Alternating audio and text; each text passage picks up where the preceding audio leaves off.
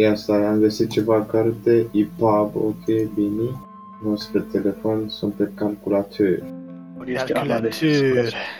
Je m'appelle Sherban, elle a play une guitare électrique, elle a calculateur. Je, de la Gerban, de la masculine, de la mascule. Le, le. Calculateur. Le-. Calculateur. Le Gerban. Le charbon. Stai că eu Serbanul- eram în mod pe Ăla serverul ăla și într-un Helen Channel și acum am obsesiv, întrebat mă obsesiv. sentimental.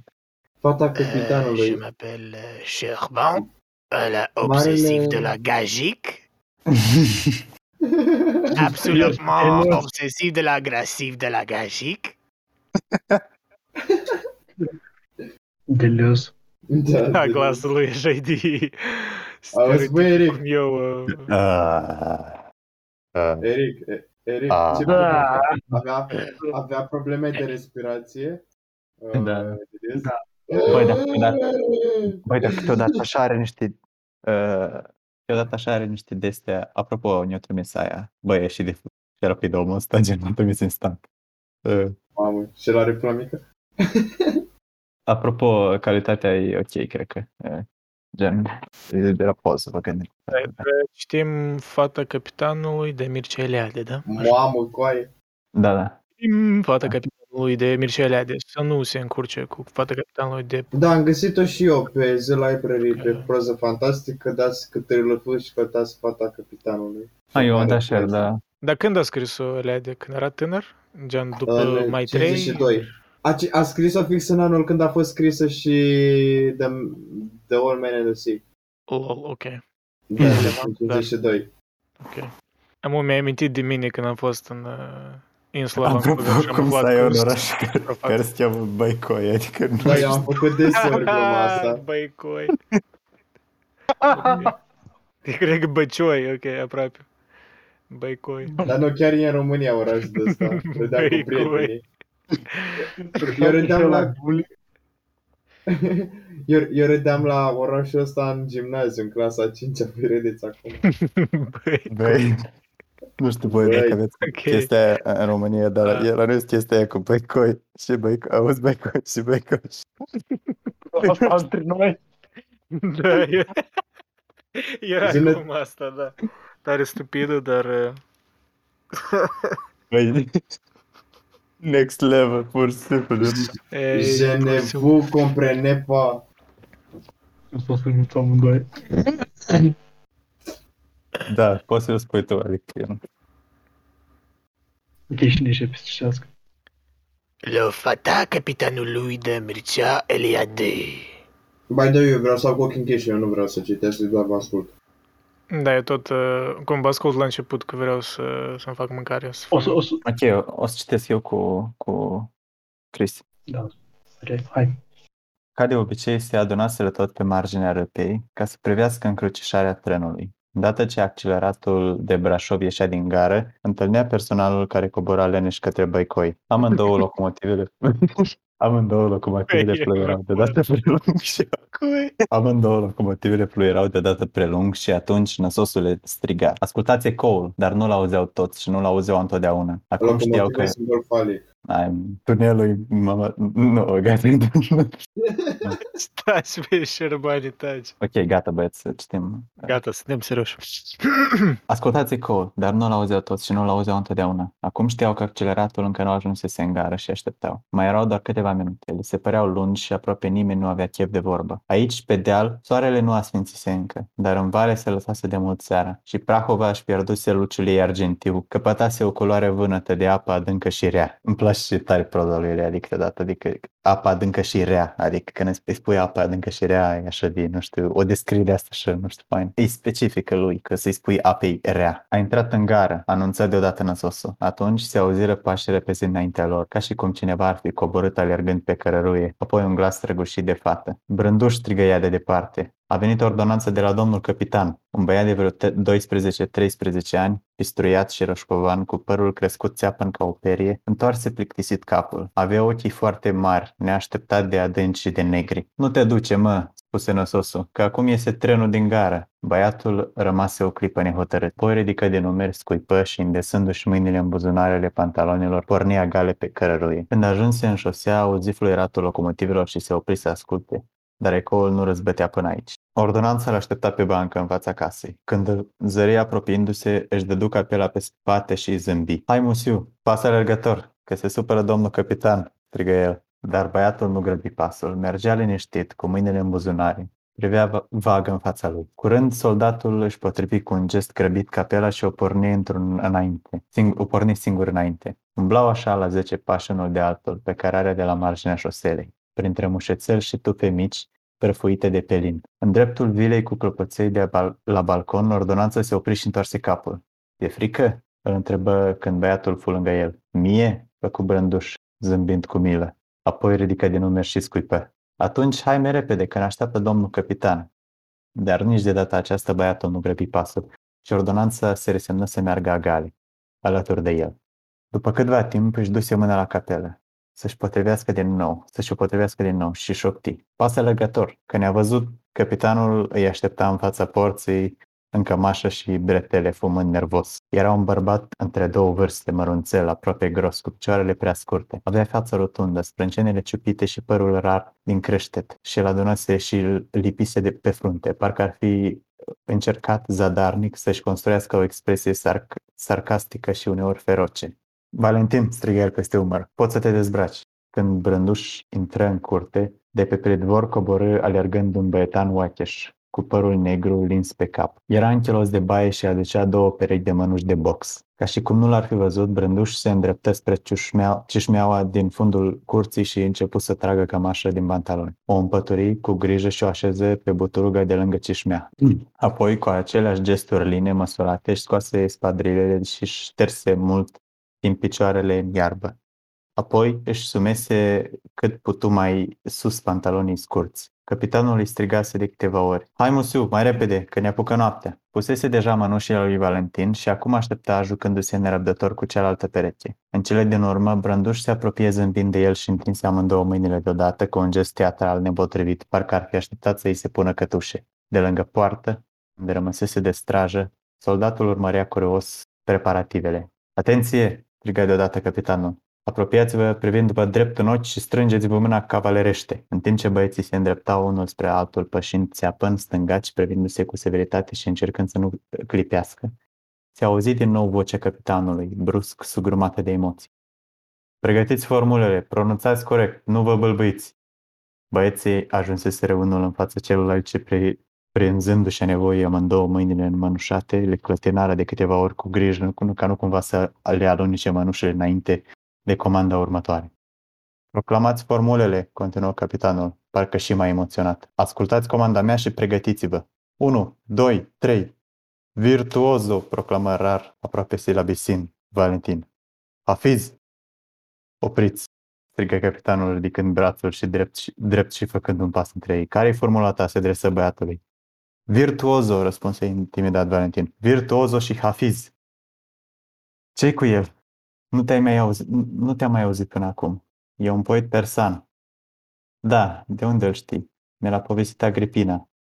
Bine, făcu capitanul, clătinând din cap. La loc comanda, trei pași înapoi. Înaintați, proclamați formulele și provocați-vă. 1, 2, 3. Virtuoso, Hafiz, strigă cât putu mai clar Valentin. Apoi începu să aștepte și după câteva clipe întoarse uh, încruntat capul spre taică său. Brânduș nu spusese nimic. Nu spuse nimic, că își dusese doar amândouă mănușile la gură, probabil ca să-și ascundă zâmbetul lui lung și neînțeles. Hei, Musiu, formula, strigă capitanul. Spune și tu ceva. Spune un cuvânt, oricare, insistă el. Așa e regula jocului. Zi-mă un cuvânt, ce dracu, că doar noi fi mut. Nu pot, șopte târziu Brânduș. Nu pot să spun, e un secret. Brânduș știa ce are să urmeze. Ca în fiecare seară, capitanul se va apropia de el, îi va pune mâna pe umăr și îl va ruga apoi, îl va ruga apoi, va încerca să-i trezească amorul propriu, numindu-l incult, mărlan, mitocan. În cele de urmă, exasperat, se va trece câțiva pași înapoi și va urla, fără, proclama- fără proclamație atacul. De data aceasta însă, capitanul nu insistă. Zâmbi cu înțeles și privi spre Valentin. Să faci cum te-am învățat eu, îi spuse. Apoi se dădu încet înapoi cu același zâmbet misterios pe figură și așteptă pregătindu-se să savureze pendelete surpriza lui Brânduș. Dar pentru că îi se păru că Brânduș îl privește ironic, strigă deodată. Atacați! Ca de obicei, Brânduș porni cu capul înainte, fără gardă, ținându-și pumnii lângă umeri, parcă mănușile ar fi fost două mici ghiulele cu care ar fi trebuit să execute mișcări de gimnastică. Valentin îl așteptase concentrat înțepenându-și genunchii. Îl lovi cu pumnii unul după altul, dar parcă fără putere, căci Brânduș nu se clătină. Rămăsese în fața lui, zâmb... Rămăsese în fața lui zâmbind, privindu-l în ochi provocator. Atacați, strigă capitanul. Valentin se trase un pas înapoi ca să poată lovi cu toată puterea și, când îl văzu pe Brânduș apropiindu-se din nou, îi repezi pumnul drept peste gură. Apără-te, strigă capitanul. Ține garda. Dar Brânduș continuă să zâmbească, cu pumnii bine lipiți de umeri, cu capul puțin dat pe spate, ca și cum ar fi așteptat o comandă care întârzia peste măsură de mult. Înfuriat, Valentin se propti în fața lui și început să lovească din ce în ce mai repede, scrâșnind din dinți, suflând greu. Ține garda!" strigă din nou, desperat, capitanul. Valentin, nu te pripi. Valentin, nu te pripi, adu-ți aminte ce ți-am spus. Brânduș, apărte. Câteva clipe, Valentin rămase nemișcat, dar cu pumnii gata să lovească, respirând adânc și cu privirile înfipte în ochii lui Brânduș, care continua să zâmbească. Deodată, ca și cum ar fi auzit comanda de mult așteptată, Brânduș își întinse brațele cât putu mai lung, le încordă o clipă nemișcate, apoi le ridică în sus, le lipi de corp, le repezi înainte. Brânduș, ține regulile, că altminteri opresc meciul, amenință capitanul. Valentin reîncepu atacul, parcă mai dezordonat ca înainte, lovind la nimereală uneori cu amândoi pumnii deodată, pierzându-și răbdare, capitanul sări între ei și despărți. Apucă de mână pe Brânduș și trase deoparte spre cișmea. Ascultă, Brânduș, începu cu glas scăzut aproape emoționat. Așa ne-a fost vorba. Îți bați joc de mine și de familia mea? Ascultă aici. Stărui el, punându-i mâna pe umeri și sirându-l să privească. Ascultă-mă, că eu îți vreau binele. Vreau să te formez pentru viață, pentru viața modernă. Trebuie să, să-ți intre odată în cap că la box, ca și în toate celelalte sporturi moderne, ești obligat să respecti regulile jocului, mai înțeles? Da, domnule capitan, rosti cu gravitate brânduș, privindu-l cu minte în ochi. Încurajat de purtarea blândă și ascultătoare a băiatului, capitanul continuă pe un ton mai familiar, aproape intim. E și în interesul tău să-mi faci și mie o plăcere. Ți-am spus că am și eu slăbiciunea asta. Îmi place să fiu instructor și arbitru sportiv. Dar nu așa cu oricine, ci cu copiii mei. Pentru că, nu știu dacă ți-ai dat seama, eu am modificat regulile meciului. Le-am făcut mai cavalerești. Comenzile pregătiți, provocați, sunt invenția mea, ai înțeles? Da, domnule capitan, repetă tot atât de grav Brânduș. Bravo, exclamă capitanul, bătându-l pe umăr. Am să te văd. Dar îndată ce Valentin reîncepu atacul, Brânduș renunță la gardă și se mulțumi să, să estiveze loviturile, trăgându-se înapoi, sărind în lături sau întinzând amândouă brațele și încercând să-și țină adversarul la distanță. Capitanul privea lupta cu un zâmbet descurajat, întârziind în colțul buzelor.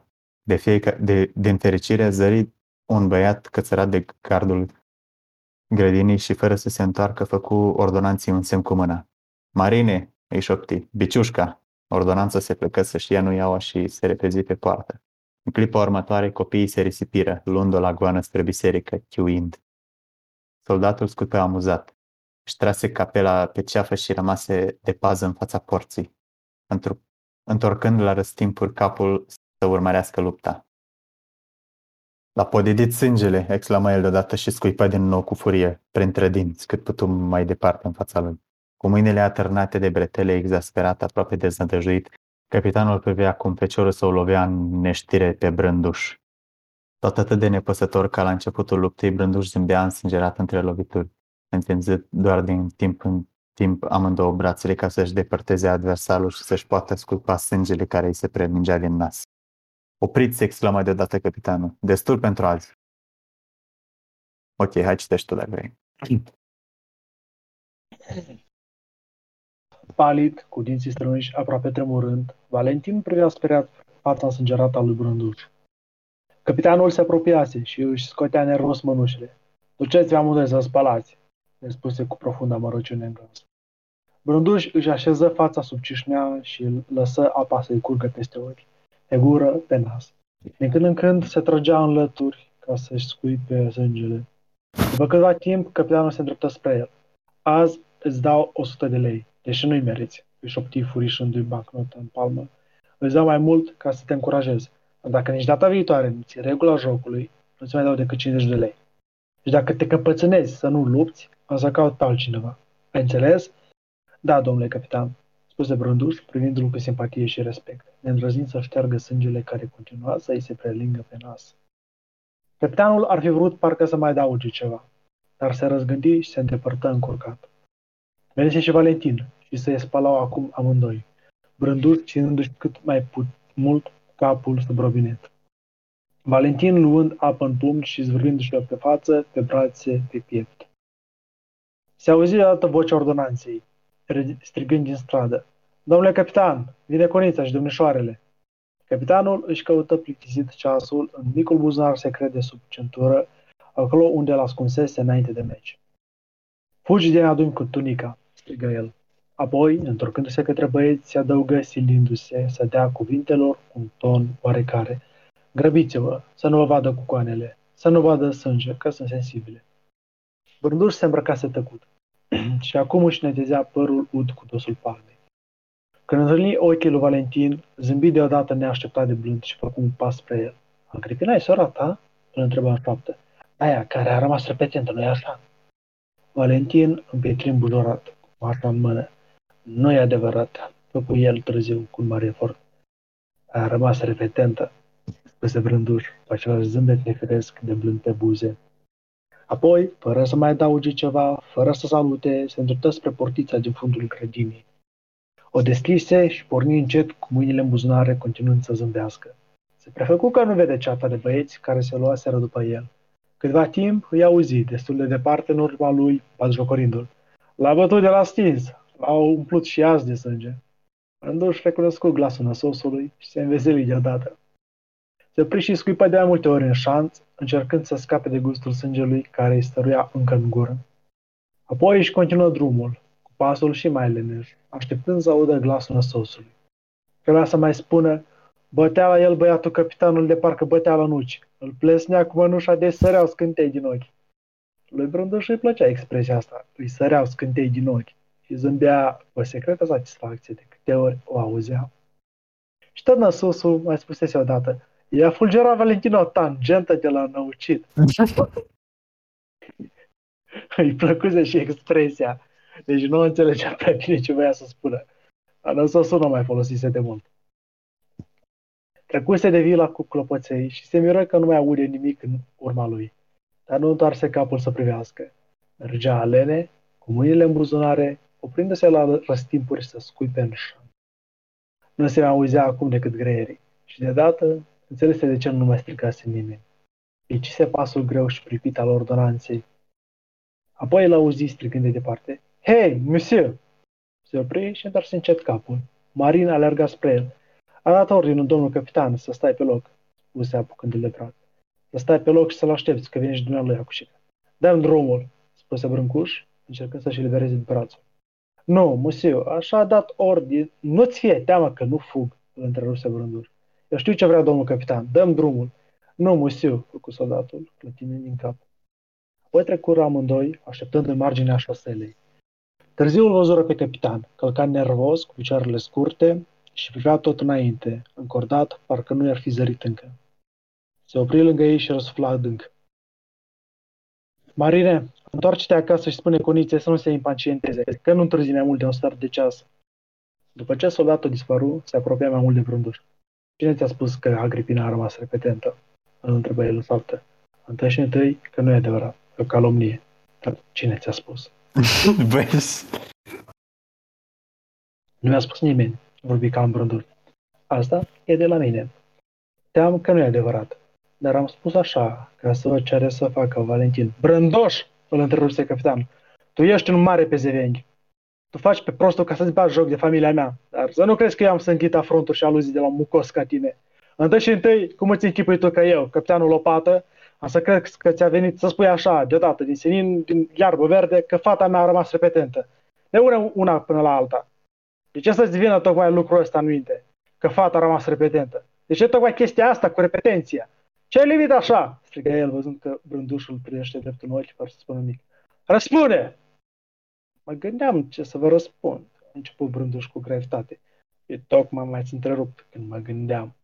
Teanul a apucat de braț și scutură de câteva ori, dar a început să se audă voce în susul șoselei. Parcă un grup glagios ar fi ieșit dintr-o curte și capitanul, cu un efort, se stăpâni. Eu îți vorbesc prietenește, a început el, coborând din nou glasul. Poți să ai toată încrederea în mine. Nu ți e frică, n-am să-ți fac nimic. Nu mi-e frică, spuse Brândur. D- dar nu știu cum să vă explic. Ca să înțelege, ca să puteți înțelege, ar trebui să cunoașteți un secret al meu. De asta mă gândeam când m-ați întrerupe. Cum să vă spun secretul? Capitanul privi adânc, silindu-se parcă să ghicească gândul. Două perechi tinere se îndreptau spre ei, vorbind tare. Am și eu secretele mele, început brusc capitanul cu un glas mai nuanțat, în care răzbătea chiar și simpatie. Dar toate sunt în legătură unul cu altul. Dacă înțelegi ce vreau să spun. Bună oară! Nu știu dacă ai băgat de seamă, astă seară, în timpul meciului, aveam un secret cu Valentin. Îl învățasem mai dinainte cum să-ți aplice un swing cu stânga, urmat de o directă cu dreapta, ca să te facă knockout. Dar vezi că secretul ăsta era în legătură cu meciul. Se întrerupse ca să-și aprindă o țigare și trase lung primul fum.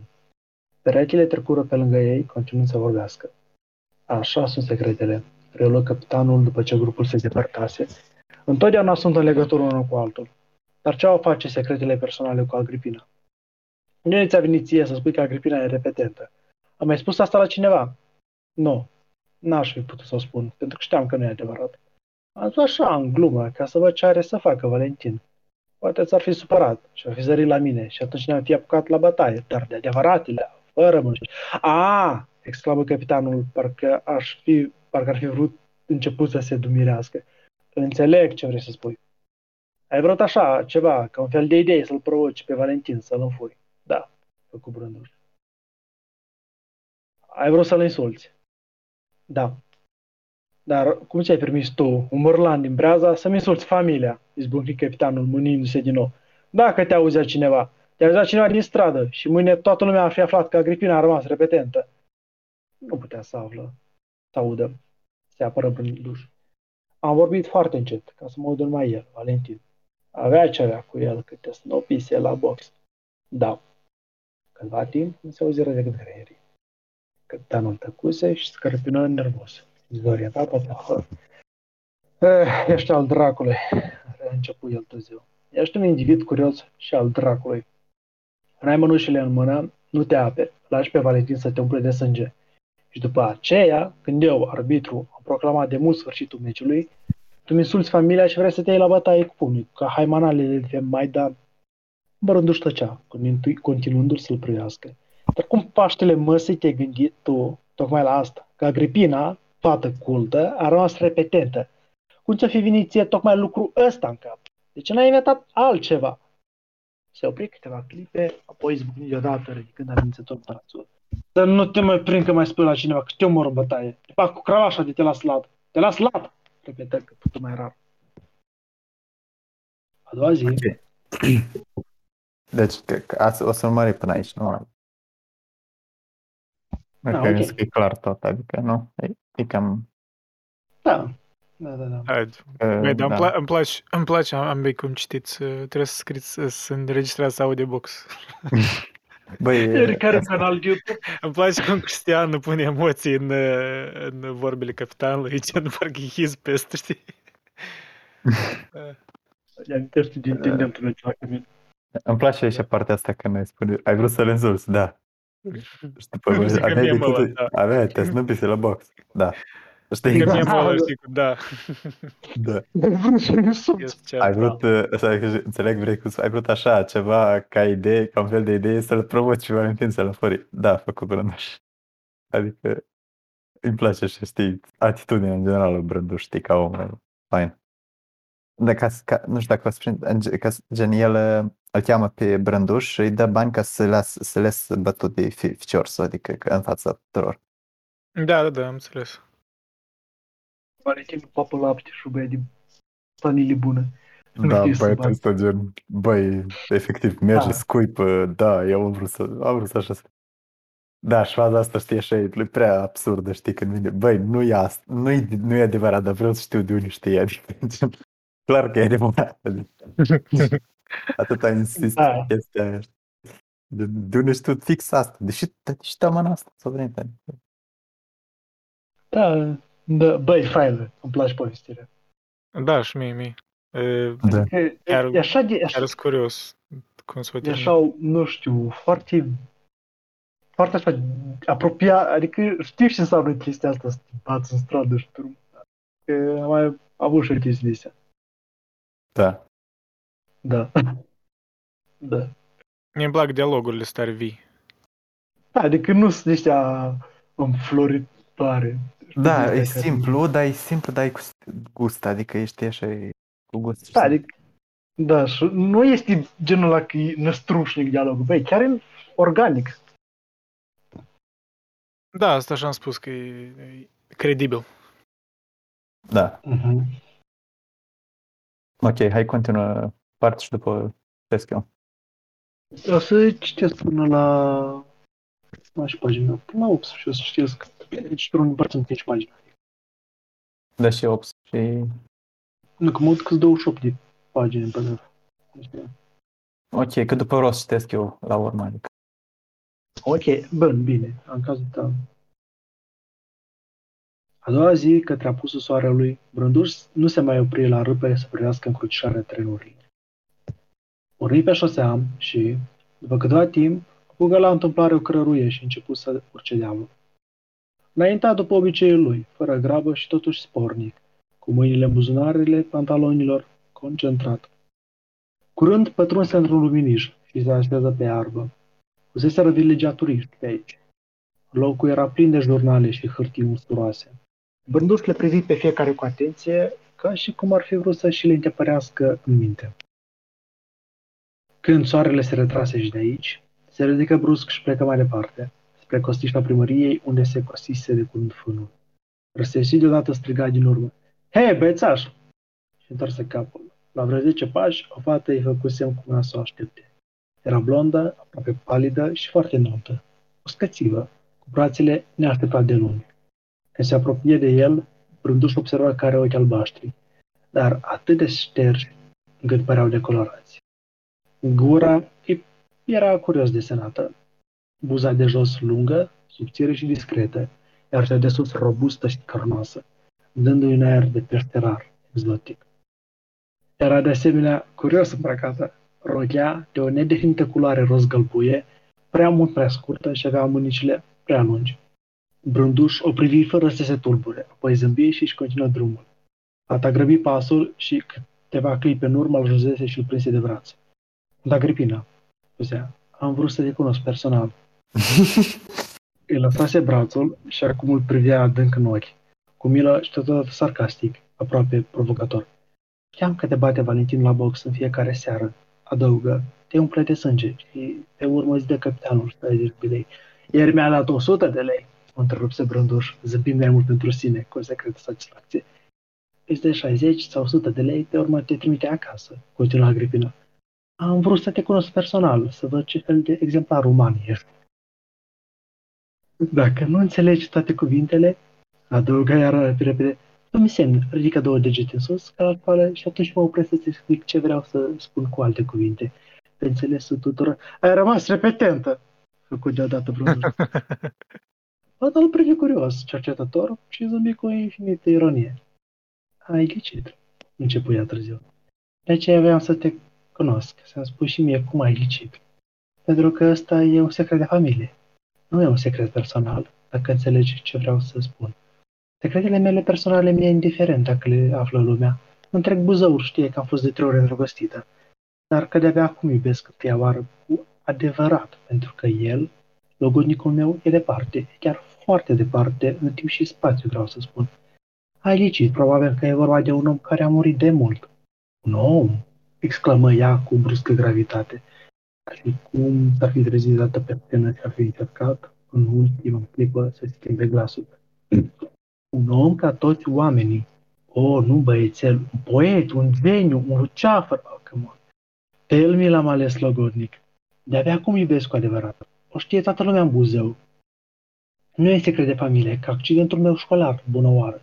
Cum ai aflat de el? Întrebă regăsind glasul precis, aproape răutăcios, pe care îl folosesc câteodată fetele când vorbesc între ele pe stradă. Cunoști pe cineva în Buzău? Ți-a scris vreun prieten din Buzău? Nu, răspunse Brănuș. Dacă ți-aș spune că trebuia să mergem la băi, la Călimănești, cum mergem în fiecare an, și că mama a schimbat programul în ultima săptămână, căci Călimăneștiul, Călimăneștiul e plin de buzoiei și onoarea familiei ar fi fost amenințată. Nu o cunoști pe mama, exclamă ea. Ah, băiețel, ce păcat că nu citești cărți. Cărți adevărate, vreau să spun, cărți de poezii sau romane. Mama e de acolo, dintr-o carte adevărată, dintr-un roman. Capitanul, tatăl meu, e și el, felul lui un personaj de roman. Pentru că întâi și întâi e o victima familiei și poate chiar a societății. El n-a voit să se facă ofițer. Și n-a voit să fie tatăl nostru, dacă înțelegi ce vreau să spun. N-a voit, adică să se căsătorească, sau, și mai precis, n-a voit-o să o ia pe mama. Am aflat asta de când aveam 5 ani. Nu e un secret. Eu repetam mama în fiecare duminică, la sfârșitul mesei, în timp ce tata făcea cafea. Nu e mai spunea acum, adăugă repede scăzând tonul, mai confidențial. Nu i mai spune, pentru că de mulți ani are altceva de spus. Îi amintește între altele că a căzut de trei ori la examenul de major și că va ieși la pensie capitan, va îmbătrâni capitan. Dar toate astea sunt secrete de familie. Nu ar fi trebuit să, să ți le spun. Probabil ca să, că ai să le repeți. Mâine are să afle toată Valea Prahovei. Nu, întrerupe Brundur. Dacă e un secret, nu o să-l spun la nimeni. Agripina îl privi lung cu un început de simpatie. Ah, ce păcat că nu citești cărți, exclamă ea. Semeni cu Valentin și cu țara noastră, Leonora. Amândoi sunt premianți. Nu, cu Brânduș, ridică din numeri. N-am fost niciodată premiant, la memorie, adăugă întorcându-se cu capul și scripând. Agripina îl apucă de iarbă și îl trase după el. Hai să stăm pe iarbă. Te spus de iarbă? De mână. De mână. Ne-l apucă de iarbă. Weird Freudian symbolism. Uite, Probabil că nu... Ah, ok, hai citeți. Uite, hai citesc. Agripina l-a apucat de mână și îl trase după ea. Haide să stăm pe iarbă, ai spus. Probabil că nu cunoști cuvântul bucoliu, continuă cu o urmă de regret și totuși cu ironie în glas. Noi ne aflăm acum într-un peisaj bucolic, iar dacă ești prețios, poți spune chiar peisaj arcadian. Să te înveți să-ți placă cuvintele, brânduș. Să iubești cuvintele, să-ți îmbogățești necontenit vocabularul. Apoi, fără să-i lase timp să spună ceva, întoarse capul brusc și îl întrebă. Cum ai ghicit că am rămas repetentă? Brânduș ridică de nume, părea încurcat. Nu pot să-ți spun, pentru că e un secret al meu. Fata căzu pe gânduri visătoare. Îmi place de tine, Brânduș, începu ea târziu. Dacă ai fi avut 5-6 ani mai mult, dacă ai fi avut 17 ani ca mine, probabil că m-aș fi îndrăgostit de tine. Îmi place de tine că ai secrete și totuși n-ai memorie. Dar mai târziu trebuie să descoperi și puțină nebunie. La 18 ani, când ai să fii înalt și frumos voinic, așa cum sunt băieții de 18 ani, mi-ar plăcea să te știu cu o aripă nevăzută pe umerii tăi, umbra nefirească și fatală a nebuniei. Atunci ai umblat prin lume cu fruntea melancolică și părul răvășit, cu tâmplele larg descoperite, cu ochii puțin închiși, dar numai foarte puțin închiși. Vorbea, băi, știi, ochii puțin închiși, privirea aia. Uh, vorbea din ce în ce mai înfrigurată, împreunându-și mâinile, depărtându-le brusc și oprindu-și, oprindu-și-le nervos pe genunchi și privindu-le oarecum speriată, cu că ar fi fost frică să le vadă începând deodată să tremure singure. Oh, Brânduș, ce frumos ai să fii, exclamă ea cu entuziasm, străvindu-și palmele în iarbă. Dar să ai și aripa nebuniei, să fii sarcastic și demoniac, să insulți, să provoci la duel, să rupi logodne cu femei prea bogate, prea frumoase și inculte. Brânduș, băiețelul meu, să nu cumva să aud că ți ți-au plăcut incultele și premiantele. Înapoi de le, înainte de a le iubi, să le pui întrebări filozofice, vocabular, poezie, în primul rând poezie, să le întrebi. Să le întrebi. Dumneatale, domneșoară, îți place Rilke? Îți place Hölderlin? Și dacă nu-ți răspund, să nu le săruți. Oftă și zâmbi lung, dar copleșită parcă de tristețe. Mm, Good luck. Totuși, probabil să ai... și totuși, probabil că ai să devii și tu nătâg și nesărat ca toți ceilalți. Ai să plângi îndrăgostindu-te și ai să scrii scrisori tâmpite, sentimentale, în loc să rămâi romantic, pur, bironian. N-ai să mai faci nebunii decât când ai să te înveți. Ar fi oribil. Nebunie la plural constituită cu acuzativul. Nebunie colectiv condiționată. Se opri, parcă obosită dintr-o dată, și îl privi dezamăgită și totuși fără să-l mai vadă. Te pregătești să înfrunți lumea cu o aripă de nebunie fâlfâind pe umerii tăi. Tu trebuie să fii clar, gramatical, impecabil, căci altminter nebunia nu mai e interesant. Dacă mă întrerup mereu, n-am să pot să-ți explic. Văd că Valentin nu ți-a povestit nimic de motanul nostru Vasile. Ei bine, ce cu el? întrebă Agripina. Când aveam cinci ani, începu Brânduș, rostind clar cuvintele, parcă ar fi vrut să sublinieze. Când aveam cinci ani, l-am văzut odată pe Vasile cum a intrat pe fereastră și a sărit pe plita fierbinte. Era acolo cazanul al mare pentru rufe. L-am văzut pe Vasile cum și-a băgat laba în apa clocotită și a început să scoate rufele, una câte una. Le-am povestit asta și le-am mai povestit și altele, cum se cățăra Vasile pe coșuri, se cobora pe horn în bucătărie și se lăsa cu capul în jos pe jăratec, căci lui nu era frică de foc. Doar ce-i scăpăra ochii și stuchea deasupra jăratecului. Băiețel, exclama Agripina apucându-l de braț și trecându-l ușor spre el. Tu ești o minune, ești un caz extraordinar, tu trăiești în folclor, dacă înțelegi ce vreau să spun. N-ai ascultat, o întrerupse Brânduș, desprinzându-și brațul din mâna Agripinii. Te-am spus tocmai asta, că tocmai asta era secretul meu, că toate câte le povesteam eu se întâmplaseră când aveam 5 ani și ei nu știau. Ei, băieții, cred că s-a întâmplat acum. De aceea ori fi crezut că poate sunt nebun. Dar mie nu-mi pasă, adăugă ridicând de numere. Eu știu ce știu. Agripina îl privic o clipă patronzător. Parcă ar fi încercat un suprem efort să ghicească gândurile, apoi își întoarse capul spre munte și zâmbi melancolic. Păcat că m-ai întrerupt, spuse, coborând glasul ca și cum ar fi vorbit sieși. Eram inspirată, simțeam că ți-aș fi putut spune lucruri extraordinare, ți-aș fi vorbit de mituri și legende, ți-aș fi revelat sensul existenței tale nedesprinse încă de fabulosul folcloric. Nu e nimic rău dacă nu mă înțelegi acum. Mai târziu, la 18 ani, ți-ai fi adus aminte că ai întâlnit o fată nemai văzută și nemai auzită. Ai întâlnit-o pe Agripina și atunci ai fi înțeles. Se însărase și brândușul și-a zvărea din când în când privirile spre munte. Agripina își strânsese picioarele sub ea și își trase cât putu mai mult rochia peste pulpe. Păcat, adăugă ea aproape cu tristețe. Ai trecut pe lângă o revelație și ai închis ochii. N-ai vrut să o primești. Ți-am vorbit limpede și pe înțeles, făcu brânduș, dar nu m-ai ascultat. Ți-am spus că astea se întâmplau când aveam 5 ani. Se întâmplau când eram mic, când eram copil. Acum se întâmplă la altele și mai mult, mai frumoase, dar nu ți le pot spune. Toate câte mi se întâmplă mie și numai mie, sunt secretele mele, nu le pot spune. Ești fantastic, exclama Agripina, prinzându-și mâinile pe deasupra genunchiilor. Credeam că singura ta aventură de care îți vei aduce aminte toată viața va fi întâlnirea cu mine. De mult voiam să-ți fac surpriza asta, să te smulg din masa indivizilor de duzină, să evadezi de cu din cotidian și banalitate întâlnindu-te cu Agripina. De două săptămâni te urmăream de departe, te adulmecam și te reconstituiam, descusându-l în fiecare seară pe Valentin. Îți dam târcoale fără să mă vezi, ca să te înțeleg. Să înțeleg de ce nu vrei să te aperi la box, de ce te lași bătut de fiecare dată de Valentin și apoi plătit de capitan. Aveai un secret și nu știam, nu-l înțelegeam. Ascundeai o taină așa cum ascund și eu. De aceea m-a interesat. Erai un personaj. Meritai să o întâlnești pe Agripină, să ai și tu o aventură fantastică, pentru că băiețel strigă însuflețindu-se deodată.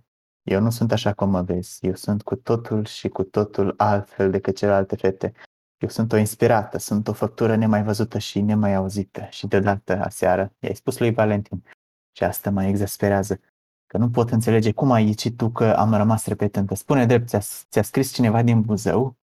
Trânduș nici nu se mai obosi să-i răspundă. Continua să privească oarecum absent. Pentru că băiețel continua ea emoționat. Nici măcar nu pot bănui cum am fost eu răsfățată în școală. Nici prin gând nu-ți trece cât și cum am fost de precoce. Cunoșteam pe toți poeții lumii și la 8 ani știam pe din afară la Șut Dananj. Mi se spunea Iulia Hajdeu și apoi s-a întâmplat ceva, Brânduș, exclama apucându-l din nou de braț. S-a întâmplat evenimentul. Nu știe nimeni.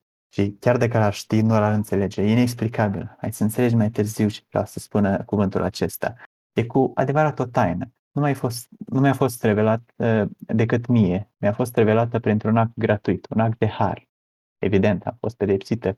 M-au lăsat repetentă și asta s-a aflat în Buzău. Dar numai asta s-a aflat, căci cauza adevărată, cauza cauzelor, evenimentul e incomprehensibil celorlalți. Dar ceea ce mă exasperează e faptul că încă nu înțeleg cum l-ai ghicit tu. Dacă într-adevăr ai ghicit, nu ți-a scris cineva din Buzău. Fii sincer și mărturisește ce a scris cineva, s-a făcut târziu, puse brându-și, zvârându-și încă o dată privirile spre munte. Trebuie să mă duc. Ah, băiețel, exclama Agripina cu un glas, cu un alt glas. Mai târziu am să scriu toate romanele și novelele pe care le am în cap. Am să scriu o novelă și cu noi doi, cum stăm noi acum în iarbă.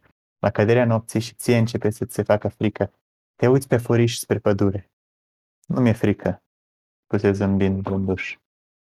Te rog, nu mai întrerupe, nu mă mai întrerupe când îți povestesc, strigă cu severitate Agripina. Nu-ți dai încă seama, dar ți-e frică. Și când s-o întunecat de-a binele, ai să mor de frică. Ai să mă rogi din ochi să-ți dau drumul, să te duci acasă. Nu e adevărat, încercă Blânduș să întrerupă. Dar eu n-am să te las, am să te țin aici până la miezul nopții, căci în novela asta, Brânduș, eu sunt o fată rea, un fel de vrăjitoare, îmi place să chinui băieții de la țară. Iar la oraș sunt și mai rea, la oraș scriu scrisori anonime, căci sunt invidioase de fetele frumoase și bogate, fetele care au succes, căci în novela mea, mie, fata capitanului, place amorul. Grozav îmi place amorul. Se oprinde deodată, aproape istovită și-și trecu mâna pe frunte. Am deja scrise în cap, în ciclu întreg, uh, un ciclu întreg, zeci, zeci de romane și novele. Ciclu Fata Capitanului, eu sunt aia, Gripina, Fata Capitanului, Lopată. Le-am scris în fel și fel de stiluri, în fiecare novelă sunt, sau roman sunt alta, nu mai semăn cu cea dinainte. Mă schimb și totuși rămân aceeași, Agripina. Prima novelă am scris un stil romantic, gen puște. Începe așa. În urbea noastră X, pe strada Principatele Unite, chiar lângă grădina publică, se numutase prin anii 1930 și o familie ciudată și care a devenit curând de pomină, familia capitanului Lopată. S-a făcut târziu, trebuie să mă duc, spuse Brânduș, încercând din nou să se ridice. Nu pleca, îl opri Agripina, întinzând repede mâna și apucându-i brațul. Novela asta am scris-o de mult. Am mai compus de atunci vreo sută, deși nu le-am așternut pe hârtie, cum spunea primul meu profesor de română. Dar cu tine am să scriu altfel. Am să scriu o poveste fantastică pentru că recunoaște ne pe ceva fantastic. Trăim amândoi o aventură extraordinară. Tu aveai și încă un secret. Eu mă dădeam de ceasul morții să-l descifrez și deodată tu, băiețel de la țară, desculți nespadrile tale murdare, ne descoperi nouă familia capitanului Lopată, cel mai sinistru secret familial. Dar am să mă răzbun, brânduș. În novela mea am să te chinui, am să te sperii, am să șuier ca vrăjitoarele din Macbeth, coada de șopârlă, hă, hă, limbă de năpârcă, hă, hă. Nu e așa că ți-e frică?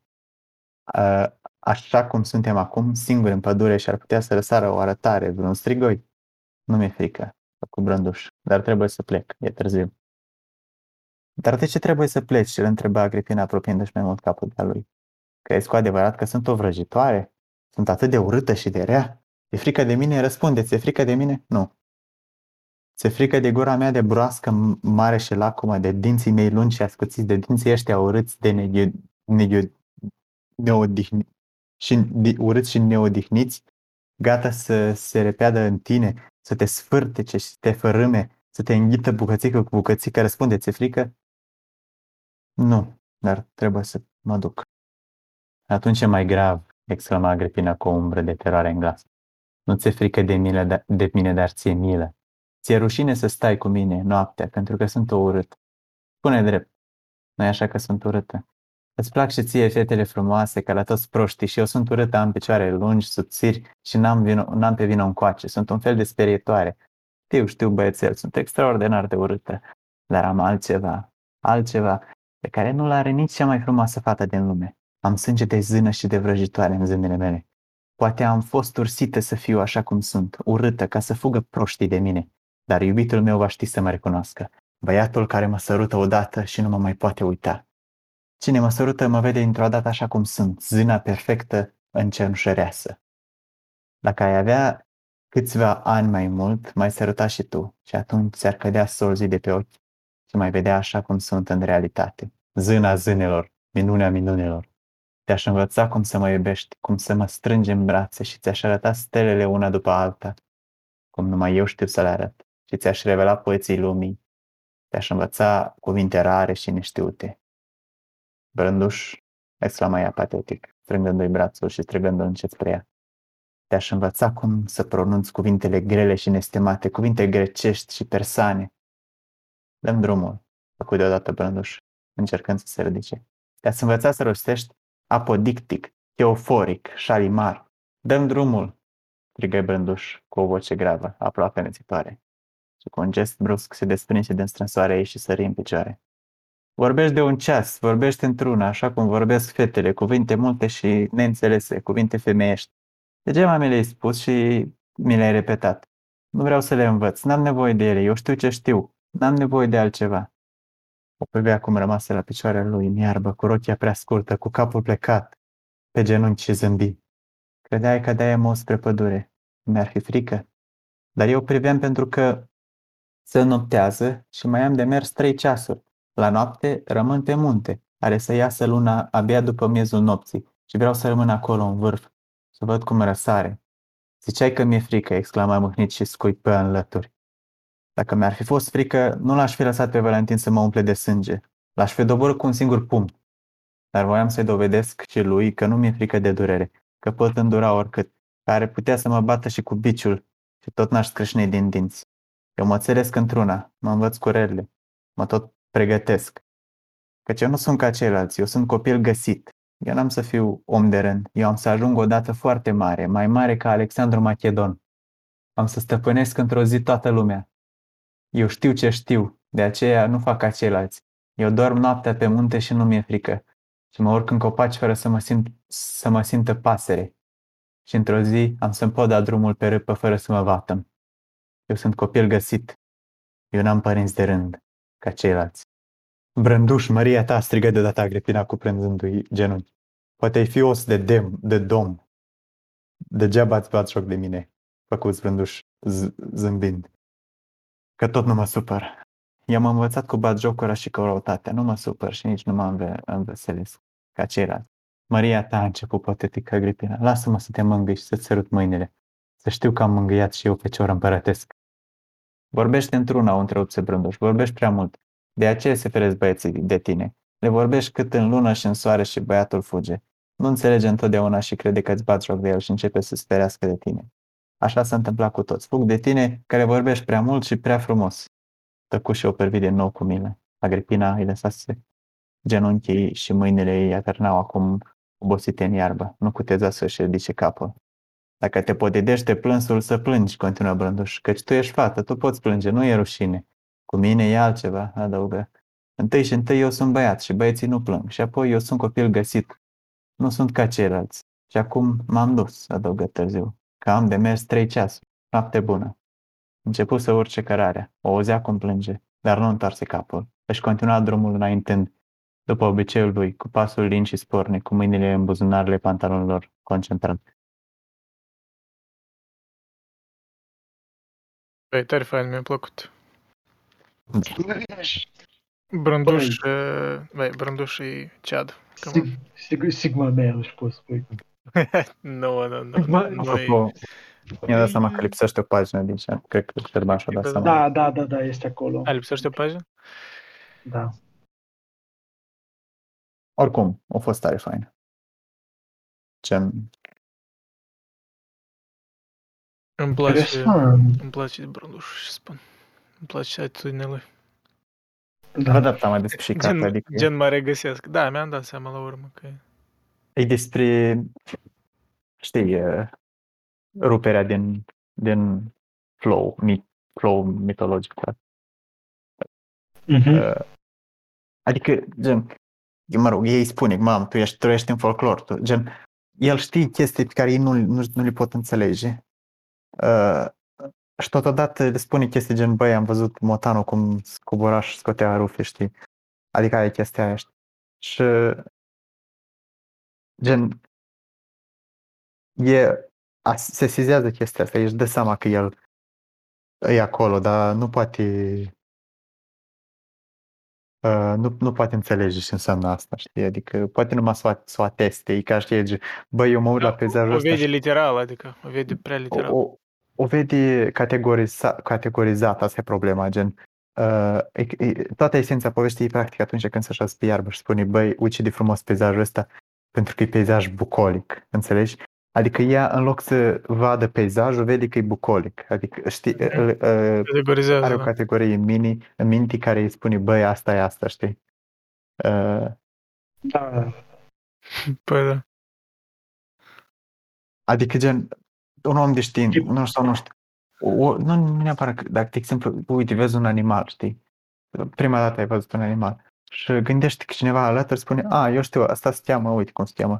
Dintr-o dată, Îi Ca și cum spune dacă îi dat numele un la nume- latinesc sau ceva de tipul ăsta. da, dacă i-ai dat un nume, parcă ei uh, uh, a, a, atribuit o identitate, știi, și nu mai are rost să mai, uh, să mai inspectezi, știi, să vezi fascineze și Like- așa mai departe. l- l-ai, l-ai deposedat de naturaleța sa. Practic, da. L-ai că- demitologizat într-un fel. Bă, da, și deși ne-a plăcut mie chestia asta, este vorba despre două tipuri de cultură în general. Este vorba despre uh, artă și vorba despre folclor. Adică confruntarea dintre fie academic, fie este vernacular. Adică și Exact, este exact. scholastic, fie este neaur. Da, gen, vorbești prea mult, vorbești prea frumos. Chestia interesantă, voi ați observat cum este descrisă Agripina? Ochi spărășiți, mâini lungi subțiri, față palidă, e clar semn de, bo- de boală. Adică nu că boală, dar fel de... Nenaturaleți, parcă. Da, e, ca, e porțelan. Pentru că este, știți voi, albă, palidă. Și asta e și o chestie foarte interesantă. Pentru că dacă ne aducem aminte, și anume critica Nietzsche la tot, fil- la tot, la tot creștinismul, la toată filozofia lui Plato. Faptul că e decadentă sau că este nesănătoasă, că este o Mhm. semna unei boli. Că Dacă stai să te gândești, fata știe atât de multe și are și un aspect bolnăvicios. Vede și brânduș, poate și ei pumni în gură și primește 100 de lei ca și cum n-ar fi nimic. Și are visuri de a fi măreț, de a fi un supraom, de a fi mai ceva ca Alexandru Macedon. Mhm. Da. Deci, efectiv, Da, nu m-am gândit la asta, dar e, este, este ceva. unul este decadent și altul e barbar. Gata. Da, cam, cam așa. Unul este bazat pe rațiune, celălalt pe voință. Da, uite, 94. Asta nu. O să, Oricum, uh, băi, da, mi-ar plăcea chiar mi-a să- plăcut. Da, Chiar și mi-a mie. plăcut. da, Băi. păi s-a spus că e bună. Adică, E istoric ca la carte. Băi, Mircea Eliade chiar este unul dintre cei mai mari scriitori. Băi, da, Da, adică... Spun și eu ca brânduș. Da. Da. da adică, A, uite, uite, Urmă o- ok, vre- vreți să vă citesc și pagina asta care lipsește că nu, care, care, Să ne imaginăm că am avut o amnezie scurt și acum ne reamintim. ok. Eu știu, uh, e aici după ce spune, pe 93, spune, se opri parcă obosit într-o dată și îl privi dezamăgită și totuși fără să mai vadă.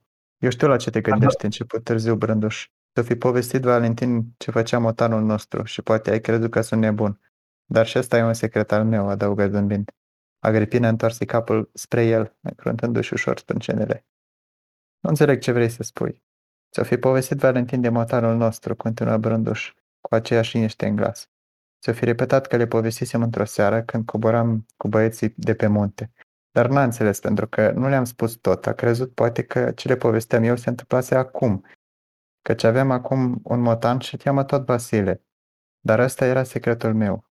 Nu le-am spus ca să le povestea. Nu le-am spus că ce le povesteam se petrecea când eram mic. Aveam atunci cinci ani. Tot nu înțeleg, îl întrerupse Agripina. Vorbește clar, nu te făstăci, că nu ești la examen. Nu mă făstăcesc, dar credeam că știi de la Valentin. Credeam că ți-a povestit el întâmplarea cu motanul și de aceea vorbeai de nebunie, că pas minte Eu n-aș fi fost în toate mințile după, dacă am putut vedea motanul băgându-și labele în cazan și scoțând rufele una câte una. Brânduș copilul meu, striga Agrippina cu severitate. Concentrează-te înainte de a vorbi, exprimă-te clar, în propoziții scurte, gramaticare exacte, subiect, predicat și toate celelalte care mai urmează. Eu nu le prea știu, adăugă repede, oarecum în paranteză, pentru că mie nu mi-a plăcut niciodată gramatica. Dar tu ești băiat. Te pregătești să înfrunți lumea. Pare pe de nevoie. Trebuie să fie clar, gramatica impecabilă, ca După el începe. nebunie, nu mai, Când nu mai aveam e 5 ani, da. când aveam 5 ani, ce Da, e ca și cum uh, îi vorbesc unul cu altul, dar de fapt uh, vorbesc pe Limbi paralele diferite, da. diferite, știi, da, limbi diferite, nu, nu se înțeleg. Exact. Exact, exact, exact. Nu. Nu. Mai degrabă.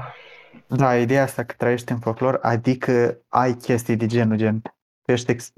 lumea nu trebuie să aibă neapărat sensul ăla, gen, strict pentru tine. Gen, poți să vezi chestii gen motanul care vine. Pentru că ești în mit, trăiești în, în, uh, în, uh, lumea e enchanted, știi? Lumea e plină de chestii inexplicabile și de fenomene pe care Și le Ciudat. ai, le ai de la sine, deci numai decât că vezi ceva subiacent în ele, că asta tot e o tendință. Mă rog, asta la Iliade s-ar chema sacru, manifestările sacru. Adică, Aha. Ok, bun. și uh, există gen la Iliade există spațiu profan și spațiu sacru, știi? Spațiu profan e ăla banal, de zi cu zi și spațiu sacru e când uh, își face loc ceva din altă lume, practic. Își face loc ceva uimitor, fascinant, știi? Și ideea lui e că uh, pentru omul primitiv, uh, pentru omul arhaic, orice fenomen e sacru. Gen, o- orice muncă, uh, gen semeni la, la câmp, tu îndeplinești o, o funcție sacrală, adică însemențezi pământul, gen tu ești de fiecare dată când îți bagi lăpata în pământ sau când pui sămânța, tu simți că îndeplinești o funcție Simți ca mai o mare. parte a Da. unui întreg, se- simți că ai un telos personal. Nu neapărat un în întreg, dar e un telos și un, uh, un telos de, gen, de genul uh, divin, adică tu îndeplinești o funcție divină, asta e, asta e chestia, știi? Uh, tu, i- a, și imitație, tu imiți, tu când uh, lucrezi pământul, faci aceeași chestie pe care a făcut-o uh, D- Dumnezeu sau Zeul Creator, depinde de ce religie ai, când a creat lumea, știi? Adică Bă, Asta e sau tare când, are, uh, aristotelian ce vorbim noi acum, de fapt. Cu imitația, cu telos. La chestia asta cu imitația cosmogoniei în, fiica, în fiecare an, sau știi, e foarte uh, tipică la religiile arhaice, știi. Sau, de fi, sau actul sexual, tot e o, o chestie tare uh, legată de asta, știi? Tu imiți o, de multe ori sunt chestiile astea, miturile astea în care zeu, zei fac sex la începutul lumii și uh, creează lumea. Știi, fiecare dată când o faci tu, uh, tu imiți chestia asta, știi, și participi într-un act sacru.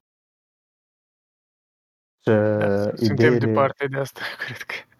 A, ne-am da, îndepărtat exact. foarte mult. Și Eliade spune că lumea modernă a desacralizat lumea, dar romanele lui sunt despre cum să, cum să mai manifeste în sacru în lumea modernă, Mhm. gen, Mhm. Uh, Se mai încearcă să ivească, dar îi, îi e stagnat Da, e- de da. bariera asta modernă a gândirii dar moderne. asta e că nu-i, nu-i despre folclor, nu-i despre asta. Asta e o poveste mai atipică. De obicei, romanele lui sunt complet moderne și gen în lucrurile moderne, cum se manifestă, în, lo- în întâmplările moderne, fără, lega, fără folclor, fără asta.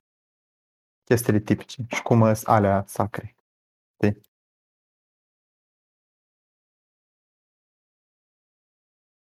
Da, eu cred că de-aia și oamenii găseau mai mult sens în tot ce făceau. Odată ce Da, da, adică desacralizezi tot dai asta, seama te apucă Îți dai seama gânduri că, suicidale, cred că, ca cultură. că asta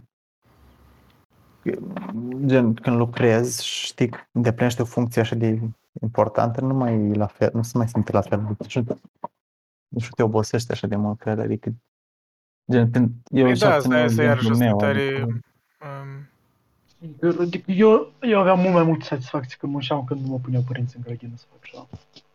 Când spuneau Da. că trebuie. Da, anume chestia asta mă enervat, că trebuie. Dar când făceam așa pur și simplu de bunăvoie și am mai des mă duc în grădină de bunăvoie. Băi, simțeam că parcă pulsează viața în mine. Da. Înțelegi spun? Da, da, Uh. da. Nu, eu, ce să spun, nu cred că am, am simțit o satisfacție mai mare de la lucru, anume de, de, de pe timpurile când lucram lucruri fizice de astea, obositoare.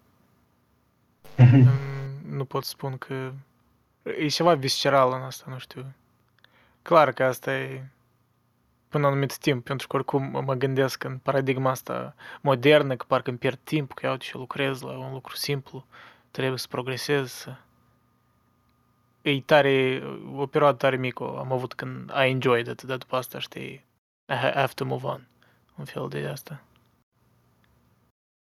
Mă rog, eu vorbesc din perspectiva unui om care a trăit în mare parte la oraș, chiar dacă am vizitat și țara de multe ori. Băi, Uh. nu cred că există moldovan care să nu fie vizitat țara vreodată. Da, dar ideea e important să știi că are sens și că ce și ce faci e, are o semnificație, adică asta e foarte important acolo.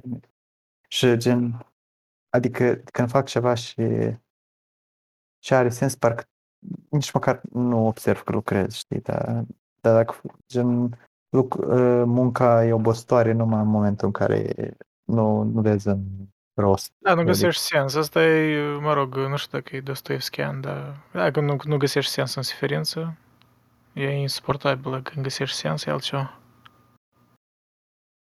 Ecleziastul be like, Zice, be like, don't fall in love with your suffering. Nu-i treaba, știi, to fall in love with suffering, dar întrucât ea oricum există, e păcat s- să... Și aici tot parcă mă prind în plasa asta de utilitate. Să nu o utilizez, am vrut să spun, dar nu, e păcat să nu găsești un sens în trânsa. Că e ca și cum o mare parte a vieții e, inu- e iar am spus să spun inutil, că, că o mare parte a vieții e nesemnificativă. nesemnificativă. Dacă nu vezi nimic uh, în ghilimele sacru în suferință ori Uite, și spune și omologările antropocosmice ne interesează în măsura în care ascund diferite, diverse situații existențiale. Spuneam că omul religios trăiește într-o lume deschisă și că, pe de altă parte, existența sa este deschisă spre lume, ceea ce înseamnă că omul religios este accesibil unui șir nesfârșit de experiențe religioase pe care le-ar putea numi cosmice. Asemenea, experiențe sunt întotdeauna religioase, deoarece lumea este sacră. Ca să le putem înțelege, trebuie să ținem seama de faptul că principalele funcții fiziologice pot deveni ceremonii. Se mănâncă după ritualuri, iar hrana este valorizată în funcție de diferitele religii sau culturi. Alimentele sunt socotite fie sacre, fie un dar al zeilor, fie o ofrandă adusă zeilor trupului, cum este cazul în India, de exemplu. Viața sexuală este și ea ritualizată și, prin urmare, omologată atât fenomenelor cosmice, ploaie, semănat, cât și actelor divine, cherogamie, cer, pământ. Uneori, căsătoria este valorizată pe trei planuri, individual, social și cosmic. La indienii Omaha, de pildă, satul este împărțit în două jumătăți, numite cerul și pământul.